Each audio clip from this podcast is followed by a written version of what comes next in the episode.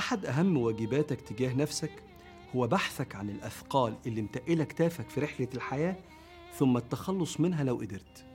وغالبا ما بتكون الأثقال دي ساعات بتبقى أفكار ومفاهيم مؤذية شايلها الإنسان على كتافه وللأسف هي اللي بتوجهه وبتفسر له أحداث الحياة بطريقة مؤذية جدا. وتخلص الإنسان من هذه الأثقال والأفكار يعتبر تحرر من قيود بتبقى معطلاك عن حاجات كتير ممكن تخليك أحسن في حياتك.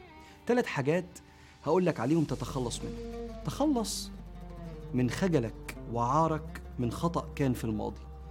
انت اعتذرت عن الخطأ ده خلاص. اعتذرت لربنا واعتذرت لنفسك واعتذرت للشخص اللي انت اخطأت في حقه. الماضي ده لغاية امبارح. ممكن يبقى في غلطة بتشعرك بإنك انت صغير تشعرك بالكسوف من نفسك. ممكن في غلطة تكون انت مش متصور إنك انت ممكن كنت تقع فيها. وصوتك من جوه بيقولك يا خايب يا ضعيف. أديك وقعت. فتلاقي نفسك غصب عنك العار من الماضي ده بيحكم على قوتك وأنت بتواجه أخطائك اللي ممكن تقع بيها في حياتك. تحس إنك ضعيف في المستقبل.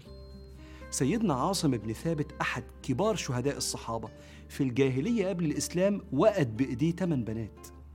وبدل ما ييأس من نفسه ومن رحمة ربنا ويفترض إنه ملوش قيمة لا في الدنيا ولا في الدين دخل الإسلام وأفنى حياته في خدمة الله ورسوله حتى اصطفاه الله عز وجل شهيد.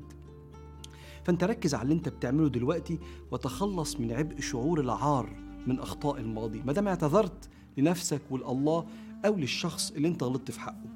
وربك يقول إلا الذين تابوا وأصلحوا وبينوا فأولئك أتوب عليهم وأنا التواب الرحيم. من الأثقال اللي المفروض الانسان يتخلص منها اللي بتقل كتافه تخلصك من عبء تأثرك بانتقاص الآخرين ليك. في حواليك ناس بتنتقصك. منهم واحد بيحب الكاتشنة بيحب الكاتشنة يعني إيه؟ هو بيلاقي نفسه في التعليق والتخطيء والنصيحة على الملأ للناس اللي قدامه. دايما بيحب يشعر بمشهد اليد العليا. بيحس بلذة كده. فدائما هيتغذى على توجيهك قدام الناس إنك مقصر أو وحش مش فاهم اسمع مني بس. هذا الإنسان عبء عليك. وهو مش مصدرك ابدا في التوجيه.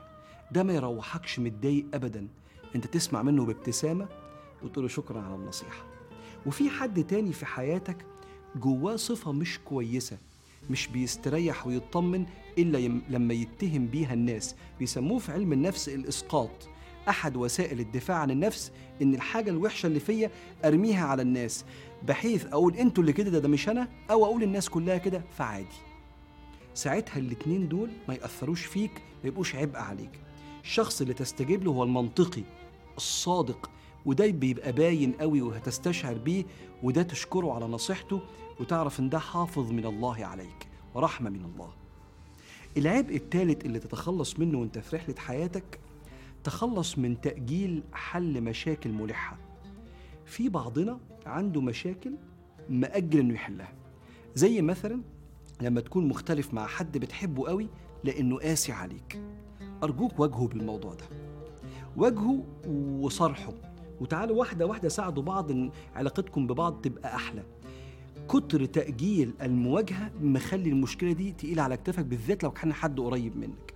في ورقة في مصالحك الحكومية متأخرة محتاجة تخلص موقفة لك مصالح كتير. أرجوك خلص الموضوع ده. في شهادة محتاج تمتحن فيها عشان دي مأخرة لك. شهادة مهمة هتفرق معاك في شغلانتك بعد كده. هذا الهروب عجز غير مبرر وبتفضل المشكلة اللي انت مأخر حلها عاملة زي كورة التلج كل شوية تكبر وتقل كتافك. فالتلات حاجات دول رقم واحد أولا حدد أزمة في الماضي تعباك كده وبتوجعك في قلبك كل ما تفتكرها وقول بصوت عالي قدر الله وما شاء فعل وارضى بما قسم الله لك في الماضي ما دام اعتذرت لربنا سبحانه وتعالى. اوعد نفسك ما تروحش مخنوق من انتقاص حد بيتغذى على توجيهك وانتقاصك. واسمع كلام الناصح الأمين المنطقي اللي عنده خبرة في الحياة. بص على مشكلة متأخرة منغصه عليك قلبك ومتقله كتافك وابدأ بسم الله خد خطوة صغيرة في حل المشكلة دي. وكأن المشاكل عاملة زي المسامير اللي في الأرض اللي أنت وأنت ماشي عليها متألم. طب تشيلها وخلاص عشان الإنسان يبقى مستريح في حياته. دول كانوا ثلاث حاجات متقلين كتافك. فكر إيه اللي منهم كان يعني بتواجهه فعلا في حياتك وسمي الله إن لنفسك عليك حقا. شيل من على كتافك الأثقال وهون رحلة الحياة على نفسك. فاللهم يا رب يسر علينا كل عسير. فتيسير العسير عليك يسير. واحمل عنا أثقالنا في الدنيا والآخرة. يا علي يا رحيم يا قدير.